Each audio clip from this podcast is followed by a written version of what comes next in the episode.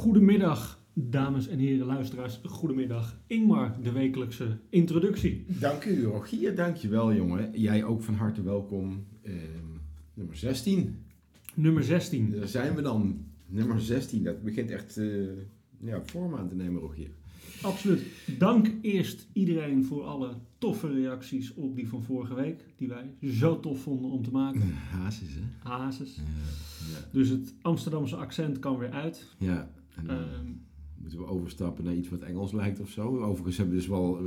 We, praten over een artiest vorige week. André Hazes, geboren in 1951. We gaan vandaag een artiest vastpakken, geboren in 1950.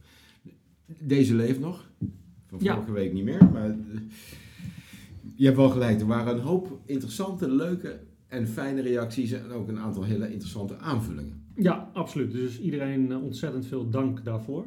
Ehm, wat niet wegneemt dat we hem achter ons moeten laten. Eh, in de archieven geplaatst. De online archieven voor altijd nog te beluisteren. Ehm, en met plezier heb ik het bruggetje gemaakt naar Peter Frampton op aangeven van eh, een van onze luisteraars. En wat ik het allerleukste vond is dat ik al iets wist van Peter Frampton. Maar ik weet dat jij er nog iets minder van wist. Ik durf echt wel heel open en eerlijk te zeggen dat ik hou van muziek, dat mag inmiddels helder zijn. En als je het nummer van Peter Frampton, wat ongetwijfeld straks voorbij gaat komen, opzet, dan zeg ik, oh ja, dat nummer. Maar Peter Frampton zelf en wat een legende dat is, want dat ben, daar ben ik inmiddels natuurlijk nu achter naar een, eh, naar een mooie reis van een week. Ja, heb je gelijk, Rogier. Ik wist daar eigenlijk helemaal geen ene hol van, om het maar gewoon plat te zeggen. Ik wist daar weinig van. ja. Ehm, maar ben me toch wel een beetje kapot geschrokken van de muzikale historie van deze meneer. Ja, dit is een grootheid. Dit is echt een grootheid. En niet alleen hij. Hij heeft ook alle grootheden die je bijna kan opnoemen, heeft hij om zich heen gehad. Of op welke manier dan ook heeft hij ermee gewerkt. Dat zullen we in, die, in de tijdlijn die we, die we een beetje door gaan lopen echt wel tegen gaan komen. Nou, laten we schot voor de boeg doen. Ehm, zijn aller, allerberoemdste album is Frampton Comes Alive. En ik zal daar, het, ja, denk ik, een van de twee beroemdste nummers maar van pakken. Die, denk ik, iedereen wel herkent als je hem hoort. Ja. Eh, mijn geboortejaar 1976. Shadows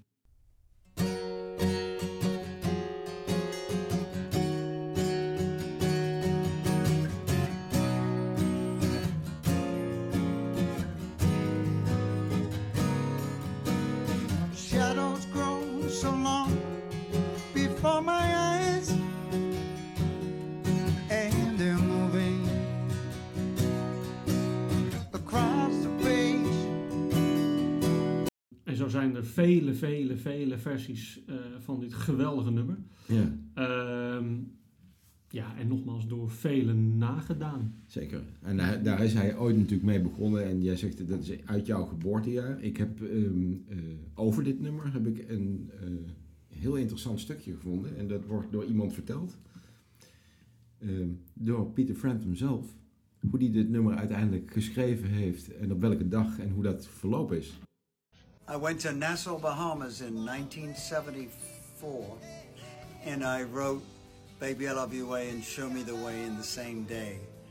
So, Baby was written at 5 o'clock in the afternoon outside under a palm tree, and shadows grow so long before my eyes happened. So, I just wrote it down.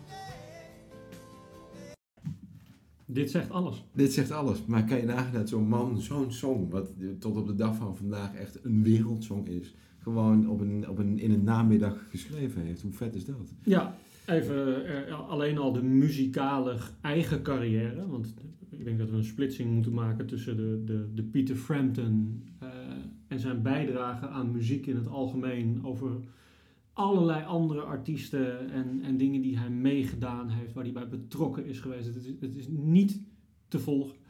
Eh, maar in zijn eigen carrière, onder de naam Peter Frampton, eh, zijn het al twintig studioalbums. Ja. En een handvol live albums en allerlei singles. En, en ik, eh, de optelsom komt in ieder geval tot 200 ongeveer. Ja, hij heeft, wat ik, wat ik, wat ik heb kunnen ontdekken is dat hij zes grote live albums uitgegeven heeft. Echte live albums.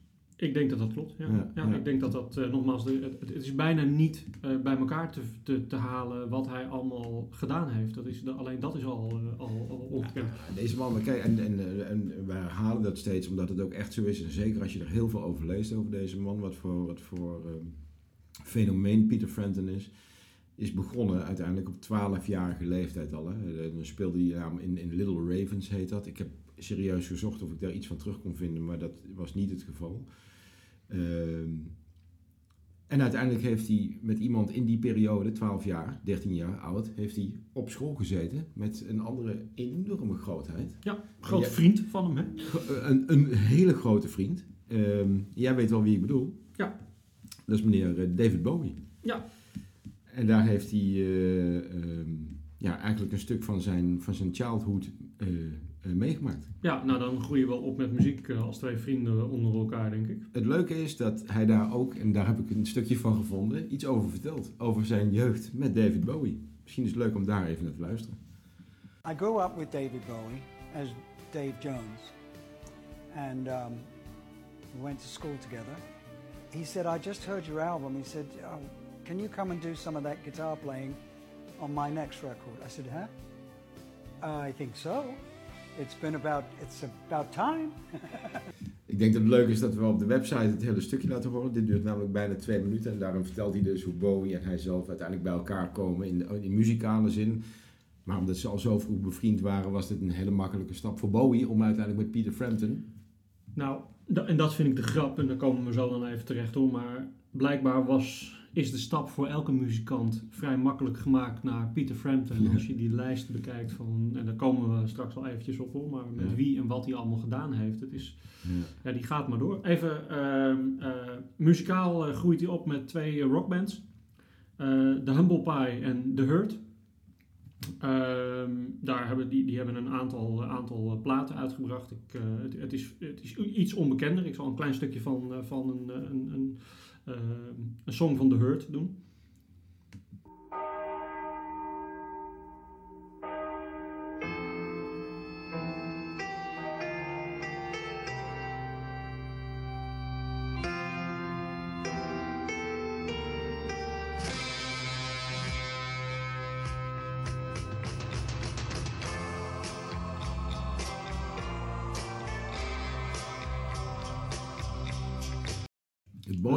Dus, Rogier, als ik je mag onderbreken nu na dit nummer. Dit, dit, dit is een periode 76, 77. En in die periode, een jaar daarna, acht, in, eh, eh, sorry, ik vergis Dit is me. Zes- ja, dit is, eh, ik vergis me in, in het jaartal. Het is 66, 67 moet Ja. ik zeggen.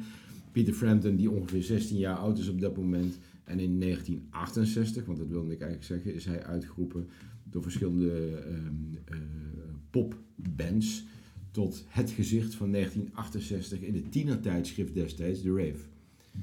Dus dat is uiteindelijk in die periode. Hij was eigenlijk gewoon een van de beste tienerzangers in die Een- periode. Een tiener-idool. Ja, echt een tieneridool. Ja, mooi, hè? Ja, dat, Ja, is, dat, dat- is bizar gewoon. Nou, daar wordt hij. Ik, ik kwam een. eh, dat is wel leuk, want jij spreekt nu even over zijn een beetje tijdlijn eh, eh, eh, idee. Ehm, Ik heb Maar- het eraan proberen te houden, hè, deze ja, keer. ja, dat is fantastisch. Maar dat, ik, ik, Ja. ik wist niet dat je dat ging doen, maar ik, ik, ik, eh, ik, ik schiet er graag eh, eh, bij op in. Ja. Ehm, in 1969, Mhm. dan is hij 19 jaar oud, ehm, zien we een foto, heb ik op Twitter gevonden, ook die zal ik op het blog zetten gelijk. Een foto waarin meneer Peter Frampton, jong, jonge Peter Frampton. En de grap is, dit bericht op Twitter, en dat vond ik helemaal weer grappig, wordt geplaatst door Steven Stills. Oh, wauw. Crosby, Stills, Crosby, Nash Stills, Young. Nash Young. Ja. Ja. Die, die daarin die foto deelt waarin Peter Frampton met een gitaar en een koptelefoon eh, naast George Harrison staat. En George Harrison, en dan moet ik een beetje inleiden, is op dat moment de ehm, producer van een album voor Doris Tray. Eh, sorry, Doris Troy, ik zeg het nog verkeerd ook. Ehm, en Peter Frampton eh, eh, is, daarin, wordt daar aan, eh, ehm, is daar aanwezig in die studio, wordt uitgenodigd. George Harrison vraagt op een gegeven moment van... Joh, vind je het niet leuk om mee te spelen op dit album? Dus Peter Frampton, ja, ja, ja, Ja. natuurlijk, Ja. meneer Harrison. ja. Ehm, Alsjeblieft. eh, waarbij op een gegeven moment pakt hij een rode gitaar. En hij gaat spelen. En die, die, die gitaar zie je dan ook nog terug op een aantal, aantal eh, foto's. Hij gaat spelen en op een gegeven moment zegt George Harrison... Weet je wat we doen? Als jij nou leadgitaar speelt, in plaats van ik, Ja. dan volg ik wel. En uiteindelijk belandt hij op een van de singles van eh, Doris Troy. Ehm eh, belandt hij op de plaat en is die lead gitarist. En de grap is, en dat is altijd weer leuk, want die zoek ik ook altijd. Eh, deze is opgenomen en die foto is ook daar van Trident Studios in Londen. Daar hebben we hem weer. Ain't That Cute van Doris Troy. Moet even laten horen. 1970.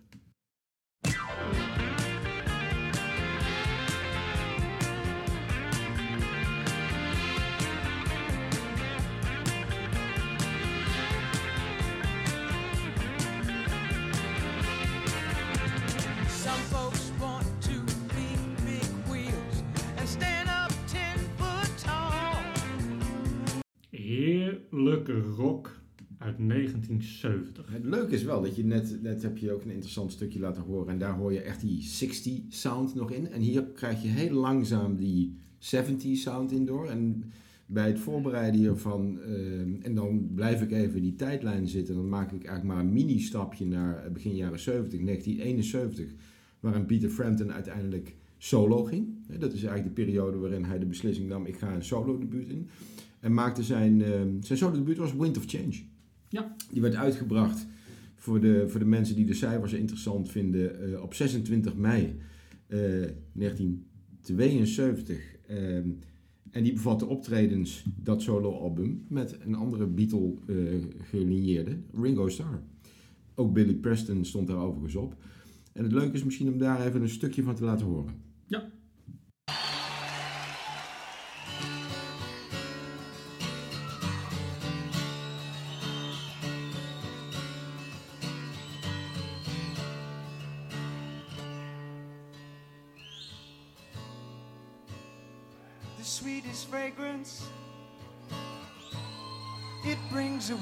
Change. Hier hoor je echt die lekkere begin jaren 70 sound in terugkomen. En een fantastisch debu debuutalbum, hè. Echt gewoon, echt, ook, was- gelijk, ook gelijk raak ook gewoon. Ik was luchtgitaar aan het meespelen. Ondertussen. Het is eh, jammer dat we nog niet live gaan. Ja. Dat moeten we toch binnenkort wel echt een keertje Ja. doen. Dit was, eh, dit was eh, even wat, wat da- daar wel leuk is om aan te vullen. Want dan, dan doen we gewoon in die tijdlijn blijven we aanvullen. Ik, ik moet dan alleen een heel klein stapje terug weer maken. dat geeft niks, dat is toch cool? Ehm, in 1968 ontstaat er een, een Engelse supergroep. Ja. Ik weet niet of je dat wel eens gehoord hebt. Nee. En ik wist niet dat hij daar ook eh, zijdelings weer bij betrokken was. Maar deze supergroep, dat heet Dirty Mac. Ja. En de Dirty Mac eh, bestaat uit, schrik niet, John Lennon, Eric Clapton, Keith Richards, Mitch Mitchell. En dat is de Dirty Mac, speciaal samengesteld voor de Rolling Stones Rock and Roll Circus televisiespecial in 1968. Ehm, de grap is ook weer hier, en dan zie je al dat hij heel veel bij dingen betrokken werd, is dat hij hier ook een zijklein rolletje heeft gespeeld. Ja. Omdat hij eigenlijk vrij snel bekend kwam te staan als een ongelooflijk goed gitarist. ja, dat is echt. Maar hij speelde ook op een speciale gitaar, hè? Dat, Ja. dat, dat, eh, Ja, niet alleen een speciale gitaar. Wat hij, eh, wat hij eh, ook ontwikkeld heeft, is een, is een speciale manier om, ehm, ehm, om met zijn gitaar om te gaan. Met het, het, eigenlijk de pedaal van het gitaar. Ehm, ik weet even nu, dan moet ik het uit mijn hoofd doen, want ik had het eh, niet opgeschreven, ik weet niet meer hoe het heet. Ehm, maar daar wordt hij voor gevraagd. ja. Nou, ik weet niet of je, of je nu doelt op die, eh, op die eh, dat heet een talkback. of- Ja, talkback. Ja, sorry. Nou, de, de- uiteindelijk met die talkback, en de, ze noemen dat ook wel een, en dan moeten luisteraars me echt corrigeren als ik het nu verkeerd zeg, want ik heb zo'n ding nog nooit gebruikt. Ik heb het alleen maar gezien en ik ken het geluid, en dat ken denk ik heel veel, heel veel mensen kennen dat. Een Japio tube is ook een benaming daarvoor. En dat geeft een hele specifieke sound en met zijn instrument, maar met name met zijn mond, maakt hij dat geluid. Ik heb daar een voorbeeld van.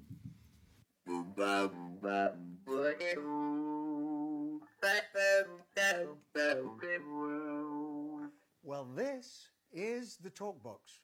Nou goed, luister dit ook even op de website, want dit hele stukje waarop hij daar best wel uitgebreid op ingaat duurt een minuut. Maar daar heeft hij wel elk specifiek element wat hij gebruikt, zowel met zijn gitaar als met zijn, eh, met zijn stem, ehm, hoe hij dit gebruikt met name in zijn nummers. En eh, hij gebruikt dit bijvoorbeeld in het 14 minuten durende nummer Do You Feel Like We Do. En in de kortere versie- van Show Me The Way. Ja, en op allerlei andere nummers van andere artiesten. En dat, Ja. is, dat is even de combinatie hoe hij inderdaad, eh, ja, laten we ze dan maar zeggen, muziek maakt met zijn gitaar en dan eh, alles wat daarbij hoort. Ehm, Dat is, dat is dat album wat jij benoemde, dat Fra Frampton Comes Alive. Ja. Daar, daar, daar hoor je dit heel veel in. Tenminste, Ja. alle nummers die ik een beetje... Ja, ja. Dit is, dit is eh, even, het Frampton Comes Alive is, is een bizar album eh, wat dat betreft qua, qua noteringen. en- Rogier, daar zijn 6 miljoen exemplaren van, van dit album. Het is gewoon... Ja, ongelooflijk, hè? Ja, ongelooflijk. Echt niet normaal. Ja, het is niet een, eh, niet een, eh, niet een klein albumpje wat, eh, wat, eh, wat uitkwam. Eh. Dat zie je ook terug bij Show Me The Way. eh, eh, staat ook eh, het nog steeds in, eh, in de top 2000. In ieder geval in 2020 zag ik het staan. Ik heb nu niet meer gecheckt of die er nog in staat. Maar Ja. zo niet, dan is, zijn we bij deze weer lijstduwer eh, eh, geworden ervan. En, Ja. eh, nou, ja, en, en, en, en dat- was dan aan die kant, Fra- Frampton's Comes Alive, 76, echt extreem 6 miljoen exemplaren. Hij maakte op basis van dat succes de opvolger en dan in de tijdlijn sprekende in 1977. En de opvolger was ehm, I, I'm Into You, I'm In You, sorry. Ehm, ga ik een stukje van laten horen. Eh, ik probeer altijd een filmlinkje te vinden. Die heb ik niet helemaal gevonden. Het enige wat ik wel gevonden heb is even dat in datzelfde jaar 77 Peter Frampton speelde in de film Sgt. Pepper Lonely Heart Club Band. Desalniettemin, even. I'm in You uit 1977, de opvolger album van Frampton's Comes Alive, Show Me The Way en eh, Do You Feel Like We Do.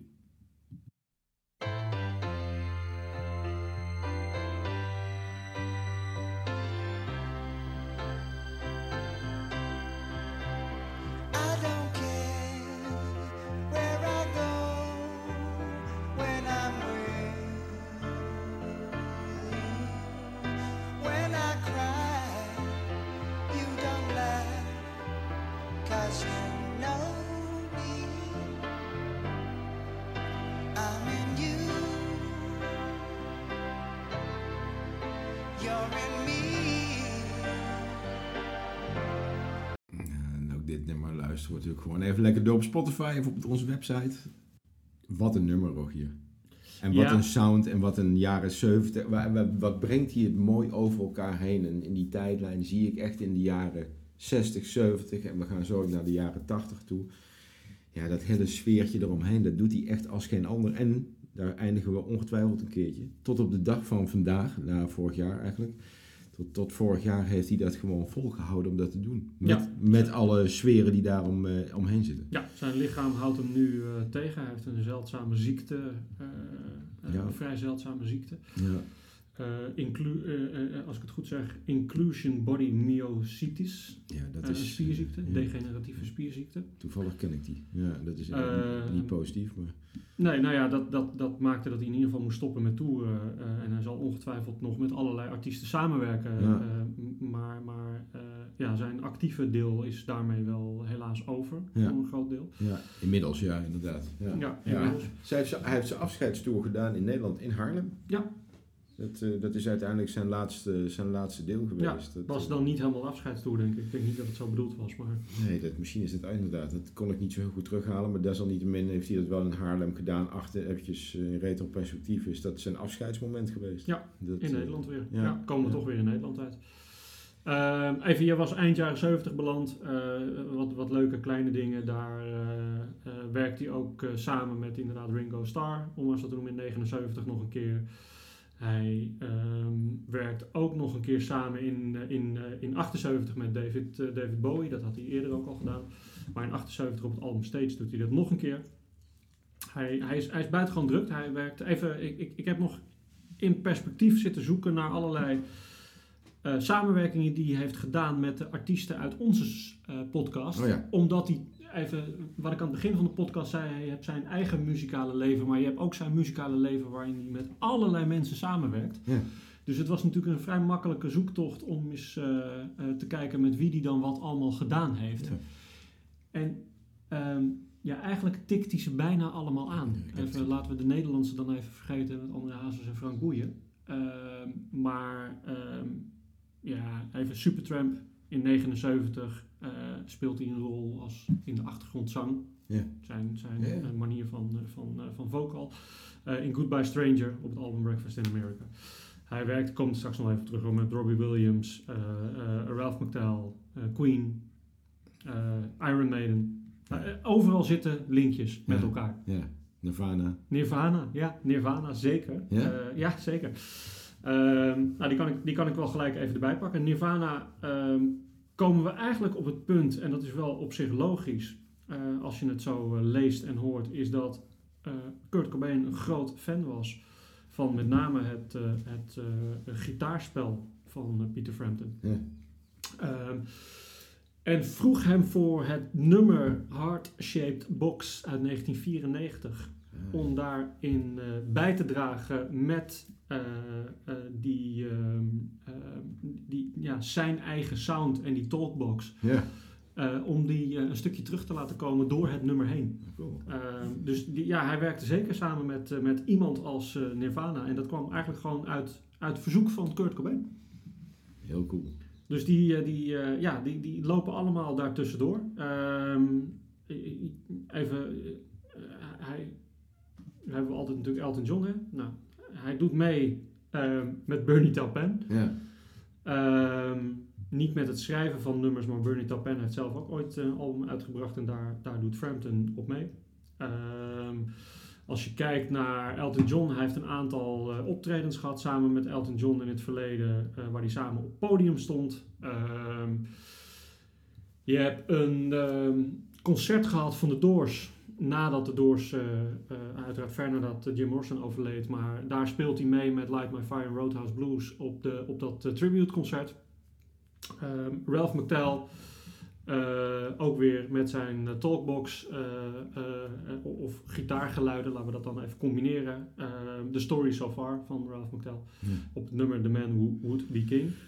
Ehm, hij heeft, daar komen we misschien later nog even terug, ook veel met, met, met name Brian May gedaan. Queen en Queen, Brian May, maar met ja. name Brian May, want die twee als gitaristen eh, eh, snappen elkaar natuurlijk eh, eh, doorgaans vrij goed. Ja. Ehm, ja, dan heb je nog, ehm, zal ik er nog eentje bij pakken? Zeker. waar. dit, is Ehm, hartstikke, dit, dit is een reet interessant. ja, hij, hij speelt mee op eh, eh, I Feel For You eh, van Chaka Khan. Chaka Khan, ja. Ja, hij heeft meegespeeld op, eh, of meegedaan op stukken van, eh, van Supertramp over Roger Hodgson. Ehm, ja, even Bob Geldof. Ik, kan, ik kan ze allemaal intypen en ergens eh, zit een linkje naar, eh, naar Peter Frampton die daar ergens in meedoet of, of eh, als aan de producerkant, want daar heeft hij toch ook wel veel, veel waarschijnlijk als adviseur in bijgedragen. Of als geluidstechnicus of Ik als vind het gitarist. bijna, ja, ik, ik luister heel gebiologeerd op dit moment naar alle artiesten met wie hij samengewerkt heeft. Je hebt daar een hele mooie, mooie epistel over gemaakt. Maar het is bijna te triest voor woorden dat ik het volgende stukje daarmee aan toe moet voegen. Dat hij uiteindelijk eh, eind jaren tachtig diep in de schulden raakt. Echt een groot probleem heeft. En uiteindelijk eh, door zijn goede vriend David Bowie, uiteindelijk in diens begeleidingsband in de Glass Spider Tour van Bowie uiteindelijk moet gaan werken om weer op, een beetje op niveau te komen.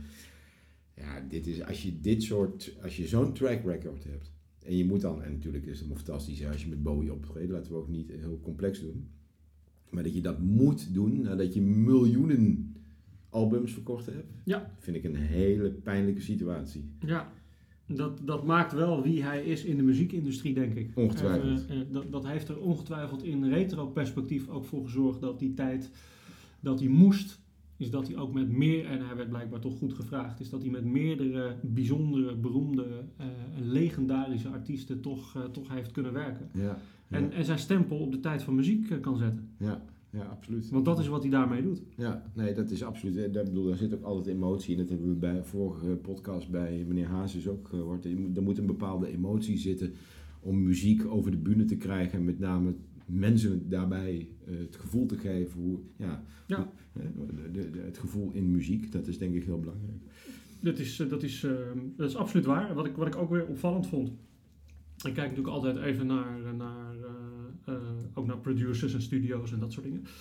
Ehm, zijn Frampton Comes Alive album werd, en die hebben we al eens een keer eerder voorbij horen komen, Ja.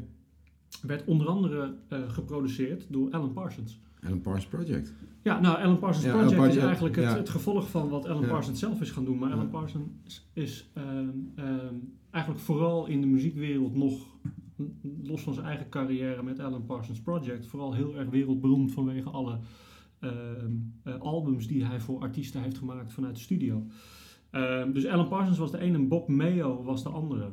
Ehm, die die eh, eh, produceerde. Maar hij, hij heeft nog een rijtje, dat vond ik wel interessant. Er zijn een, een aantal mensen die. eh, hij heeft altijd hele, hele goede producers gehad. Even het voorbeeld Bob Mayo kom ik zo op terug, maar Chris Kimsey is er ook eentje van.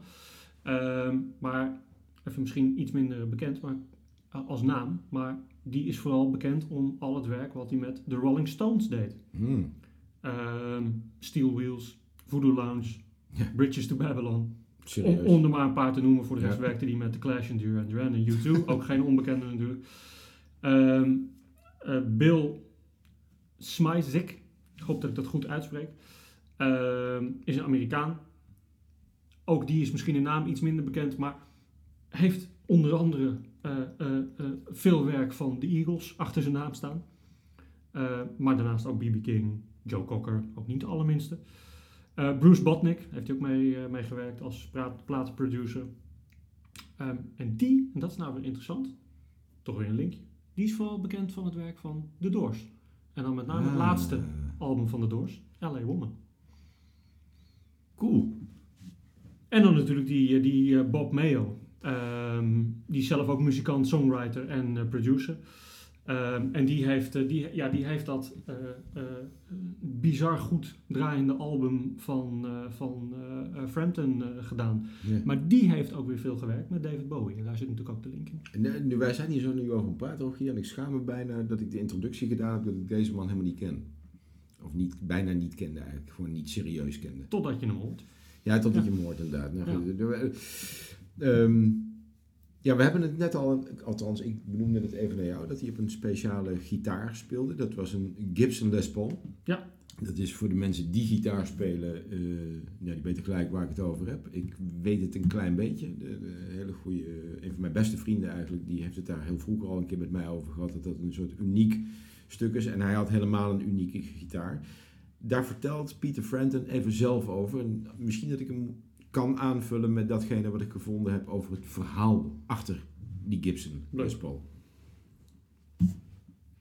Les Paul uh, is so important to so many aspects of what we do with recording music, playing music, guitars, obviously. So, I mean, his uh, invention of the log, which preceded the number one uh, gold top, uh, when he was experimenting on that, he was also experimenting on that at En ik ga de rest eh, vanzelfsprekend. En dit is ongeveer 20 seconden. En de iets langer dan een minuut durende eh, uitleg van Peter Frampton is echt de moeite waard om even te luisteren naar eh, zijn verhaal achter die Gibson Les Paul.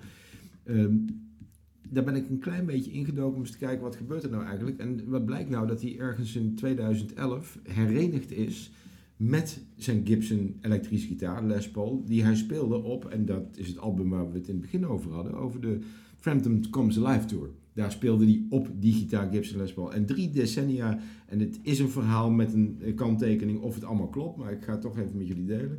Drie decennia nadat hij vermoedelijk vernietigd was bij een vliegtuigcrash. Dat is zoals ik het verhaal nu hier voor me heb. En je vul me aan ook hier als jij ergens anders een, een haakje hebt. En ik vervolg het verhaal even door te vertellen dat de gitaar vermoedelijk werd verbrand in november 1980. Toen het, toen het eh, vrachtvliegtuig neerstortte bij het opstijgen in Caracas, Venezuela, op weg naar Panama.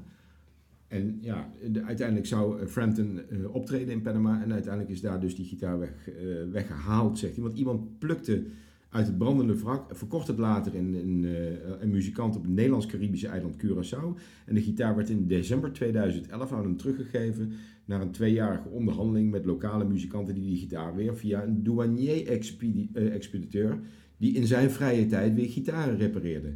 Uiteindelijk heeft hij dus die gitaar, zoals het er nu uitziet, weer terug na een aantal decennia die ooit een keer gestolen is uit een brandend. Dus het stelen en het brandende vliegtuig is allebei een verhaal wat eh, zou moeten kloppen. Ja, ik, ik denk ook dat het klopt. Volgens mij heeft hij het zelf ook gezegd en, en daarmee eh, is het per definitie waar. Eh, het was de, de Les Paul eh, 1954. Een, een, Ja, de legendarische Phoenix. Phoenix ja, De, de grap is, ik vertelde daar straks iets over dat hij op een foto door Steven Stills getwitterd staat naast George Harrison. En in dat stukje zei ik van hij krijgt een rode gitaar. Niet, eigenlijk niet wetende dat je deze nog, eh, nog naar voren zou brengen. Ja. Ehm, maar logischerwijs, die rode gitaar is een rode Les Paul. Die die van George Harrison overgegeven kreeg. Want daar was George Harrison op aan het spelen op dat moment. Waarbij hij inderdaad zei, hier is de lead. Neem jij de lead, maar neem dan ook de lead gitaar. Ah. Dus ik, dat, dat is niet dezelfde gitaar die overigens verdwenen is hoor. Ik weet niet eens of die. Ik, ik denk dat George Harrison, en iedere luisteraar die het beter weet, hoor ik het graag. Hij staat wel op foto's met die rode Les Paul. Ja, is het een Les Paul op die foto of is het een Epiphone? Nee, dat is een, dat is Ja? een Les Paul. Volgens ja, het stuk ja. wat ik gevonden heb, eh, en dat moet ik dan even voor waarheid aannemen, omdat eh, sommige fact-checking altijd een beetje moeilijk is. Ja, omdat dit je het niet dubbel kan checken. En, en, en sommige eh, legendes moeten ook legendes blijven. Nou, we hebben het er nu over, Rogier. Ik bedoel, ik heb het ook niet. Eh,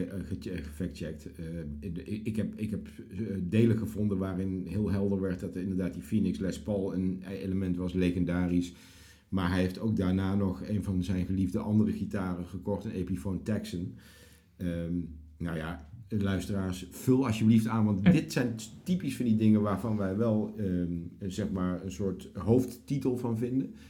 Eh, simpelweg omdat we niet in de gitaren zitten, misschien niet de details daarachter kennen. Dus ik zou het heel fijn vinden als jullie daarop aanvullen. Dank alvast daarvoor. Dus ook de rode Les Paul, die Ja, er nog ja, ergens Ja. rond zou zweven. Die die van zeker. George Harrison eh, eh, eh, gekregen zou moeten hebben. Ja, absoluut. absoluut. Ehm, ja, wat ook leuk is, even, je had het al over David Bowie natuurlijk, maar ehm, eh, deze meneer heeft ook toch wel behoorlijk intensief met, met met name Mick Jagger gewerkt. Ehm, waarbij een nummer is van Jagger, Evening Gown. Eh, wat eh, samen met, eh, met Pete Frampton geschreven en gecomponeerd is. Nog een stukje that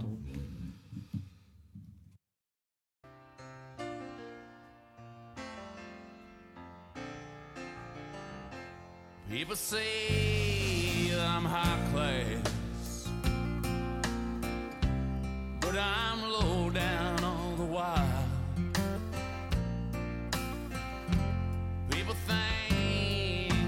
crazy.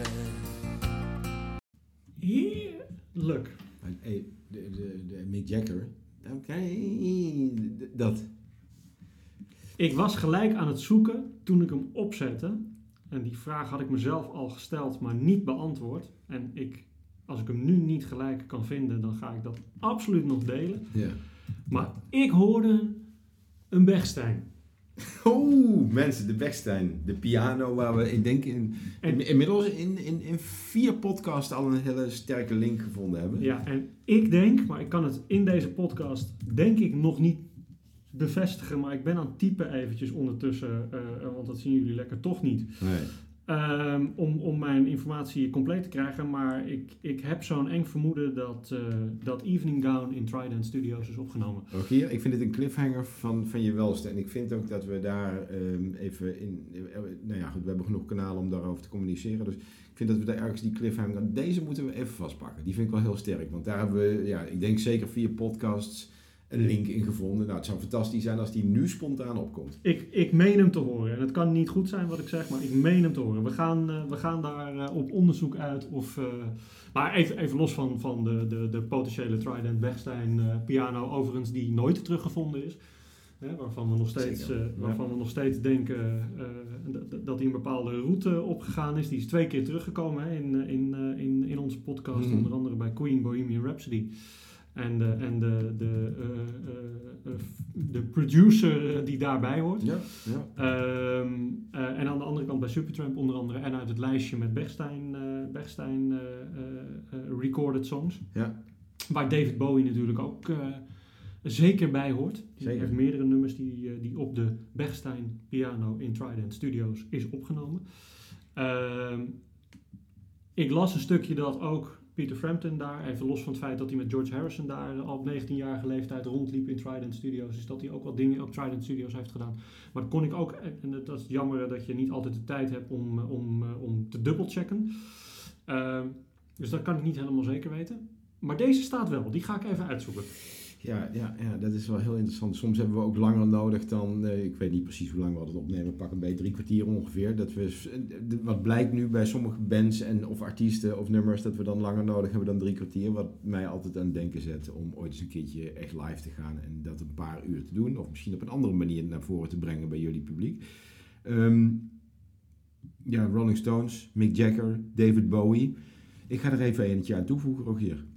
Eric Clapton. Ja. En hij vertelt er zelf over.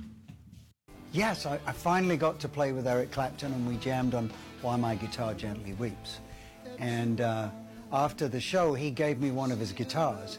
Trouble is, it's, it, it's a little small um, and it's difficult to play, but I thought maybe this way. What do you think? 20 seconden, Peter Frampton, die, eh, en dat zien jullie straks op de website in beeld, met een gitaar die denk ik ongeveer 30 centimeter groot is, die hij gekregen heeft van Eric Clapton. Een hele kleurrijke gitaar.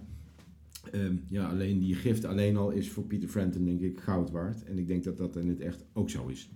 Maar dat, dat is een inschatting die ik zelf er even op heb. Nou ja, dit, dit geeft een beetje zijn positie in de muziekindustrie eh, aan. Wat ik al zei, hij werkte natuurlijk met David Bowie, George Harrison. Eh, ik, heb, ik heb geen link met Crosby, Stills, Nash en Young eh, gezocht, maar ik weet zeker dat ik hem direct zou vinden.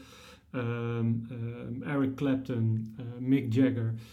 Ehm, ja, dit, dit, die, man heeft zijn vingers in, in muziekgeschiedenis. Ehm, wat hij overigens als laatste had gedaan, dat vond ik ook wel leuk, is dat hij zelf, en die hebben we ook eerder voorbij horen komen, maar dan van, ik denk dat dat van Barry Manilow was, die een album maakte met zijn klassiekers. Hè? Die heeft zijn, Ja, ja, zijn, zeker, zeker. ja. zijn, eh, zijn CD of LP gemaakt waarin hij zijn eigen klassiekers graag ten gehore wilde brengen. Waaronder inderdaad duetten met mensen die niet meer, die, die niet meer zijn. Ja. Ehm, Peter Frampton heeft dat vorig jaar ook gedaan eh, met een album dat heet Forgets, Peter Frampton Forgets the Words. Dus zo heet het album. Ehm, en daar bedoelt hij mee eh, dat het eh, eh, instrumentaal is. Eh, dus hij eh, vergeet te zingen op beroemde klassiekers, maar speelt fantastisch gitaar. En dat zijn allemaal songs die hij fantastisch vond. Dus denk aan Dreamland, maar denk aan eh, Are You Gonna Go My Way. Ehm, maar ook Avalon. Oh, Ev, dat is... ehm, goh. Ja, nou, nou, dat is leuk hè, dan mag je hem uit je hoofd moet ik doen. hem ook zeggen, ook Ja. Avalon, ja. ja, Dat, ja. dat is, dit is altijd een beetje, zo zijn we ooit begonnen natuurlijk eh, eh, in onze reis. eh, ehm, met elkaar leuke vragen stellen als we een nummer voorbij horen komen. Dus uitvoerend artiest, eh, eh, naam van de song en het jaartal. Nou, dit is Avalon. Dan ga ik even heel stoer doen. Roxy Music. Brian Ferry. Dankjewel. Oh, Eh, Brian Ferry. Daar, wa- ik was, daar was ik naar op zoek. Brian Ferry, Roxy Music. Ja, dat is zeker begin jaren 80. eh, even uit mijn hoofd. Ehm, Heerlijke muziek. Maar om even dan Avalon erbij te pakken, Roxy Music origineel. Ehm, Ja. eh, Avalon op gitaar door Peter Frampton.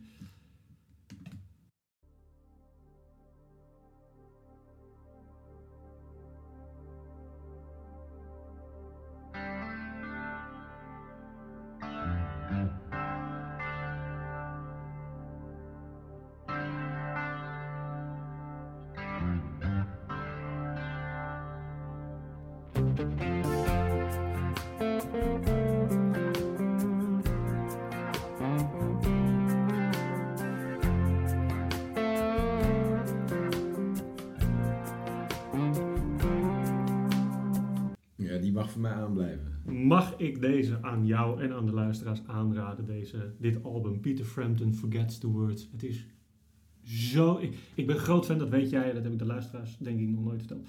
Groot, groot fan van de Dire Straits.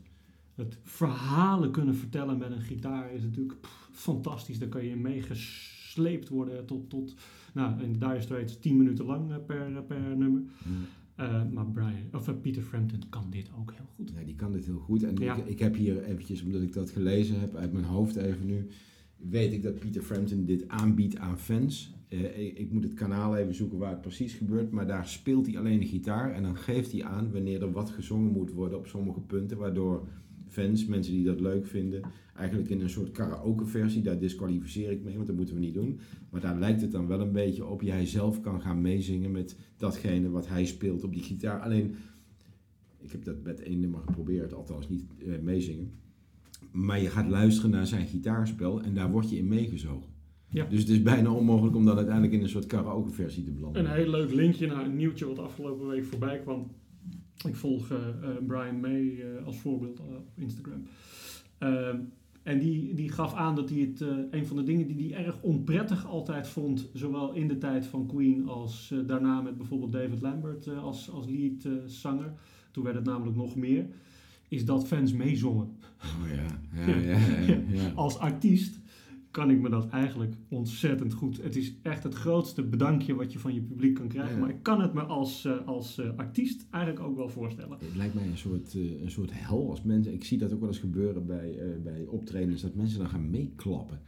Ja, nou, ik ben, ik ben naar. Queen, Queen met David Lambert geweest. Ehm, eh, en dan, dat, ja, dat, is, dat, dat was één fantastisch concert. Alle, alle eer ook aan David Lambert. Maar dat ging heel hard in het publiek. Ja, dat, dat, eh, dat, ja, dat, dat gaat kei en keihard tekeer. Ja.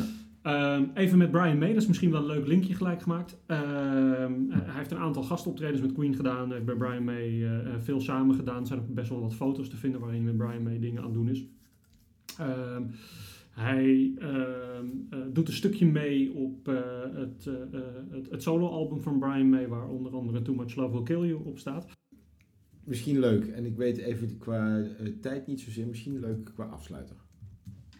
Kom, we Eh, gaan ik afsluiten. was net even geboeid door jouw opmerking van Gibson Les Paul en de rode gitaar. Luisteraars, ik ga jullie laten horen, want Rogier had zijn research goed gedaan. Ik ga je laten horen dat Peter Frampton op zijn rode gitaar gaat hij jammen. En eh, Rogier, deze moeten we op de site zetten. Vetter dan vet.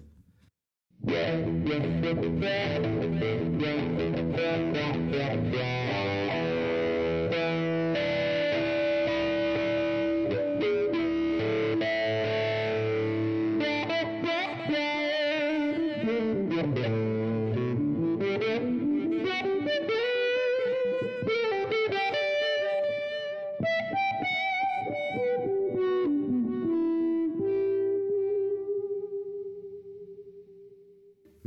Deze duurt 30 seconden. Ik heb twee delen kunnen vinden op die gitaar. Fantastisch.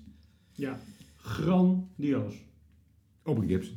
Op een rode. Nou, en, en dan is het verhaal misschien, eventueel, en bij waarheid klopt het, dat het de rode Les Paul van George Harrison was. Nou ja, de, de, de, de luisteraars, vul aan, corrigeer, doe je ding zoals jullie dat altijd op een hele fijne manier doen. En eh, dat kunnen wij enorm waarderen. En ook al is het wat scherpte, dat mag altijd. Dat geven we overigens ook terug. Dus dat is helemaal geen enkel issue. Ehm, Het is afsluiten geblazen. het is een echt een, ik vond het een mooie reis, eh, Rogier. Ja, ik, eh, Eentje waar we zelf ook veel, veel hebben geleerd, ik in ieder geval. ik ook. En veel dingen heb ontdekt die weer aan elkaar gelinkt zijn, wat ik zo ontzettend interessant vind aan onze muzikale reis, die inderdaad 16 eh, episodes lang is inmiddels. Ehm, met heel veel luisteraars waar ik ontzettend dankbaar voor ben.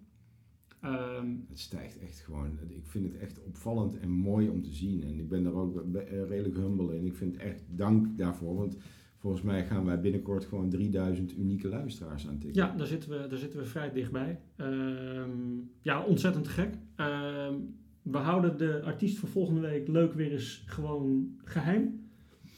Dat vind ik altijd ook wel weer eens leuk. We hebben een lijstje vinden de liggen. mensen heel leuk ook hier op, op social. Dat heb ik al lang gezien. Ja, we hebben Ja. weer een, een lijstje liggen met, eh, met wat eh, aanvragen. Eh, schroom niet overigens om nieuwe in te sturen. Eh, stuur het op de website, eh, plak het onder een Facebook post. Eh, het maakt me niet zo uit. In- Instagram, het maakt me niet uit waar het, TikTok, waar het vandaan komt. Maar geef ons aan wat, wat, eh, wat jullie leuke songs vinden die wij, of artiesten die wij beetpakken. Ja. Volgende week houden we even geheim. Over een aantal weken hebben we Hotel California. Dan is, eh, ja, de belofte van Wolter Kroes eh, Ja. aan de beurt. Ja. Ehm, ja, en wij gaan ons voorbereiden. Jij en ik weten het al wel, maar we gaan ons voorbereiden op eh the next one. Zeker. Nou, check de social kanalen. Dank voor het luisteren deze keer. Heel graag tot de volgende keer en een fijne dag. Tot volgende week.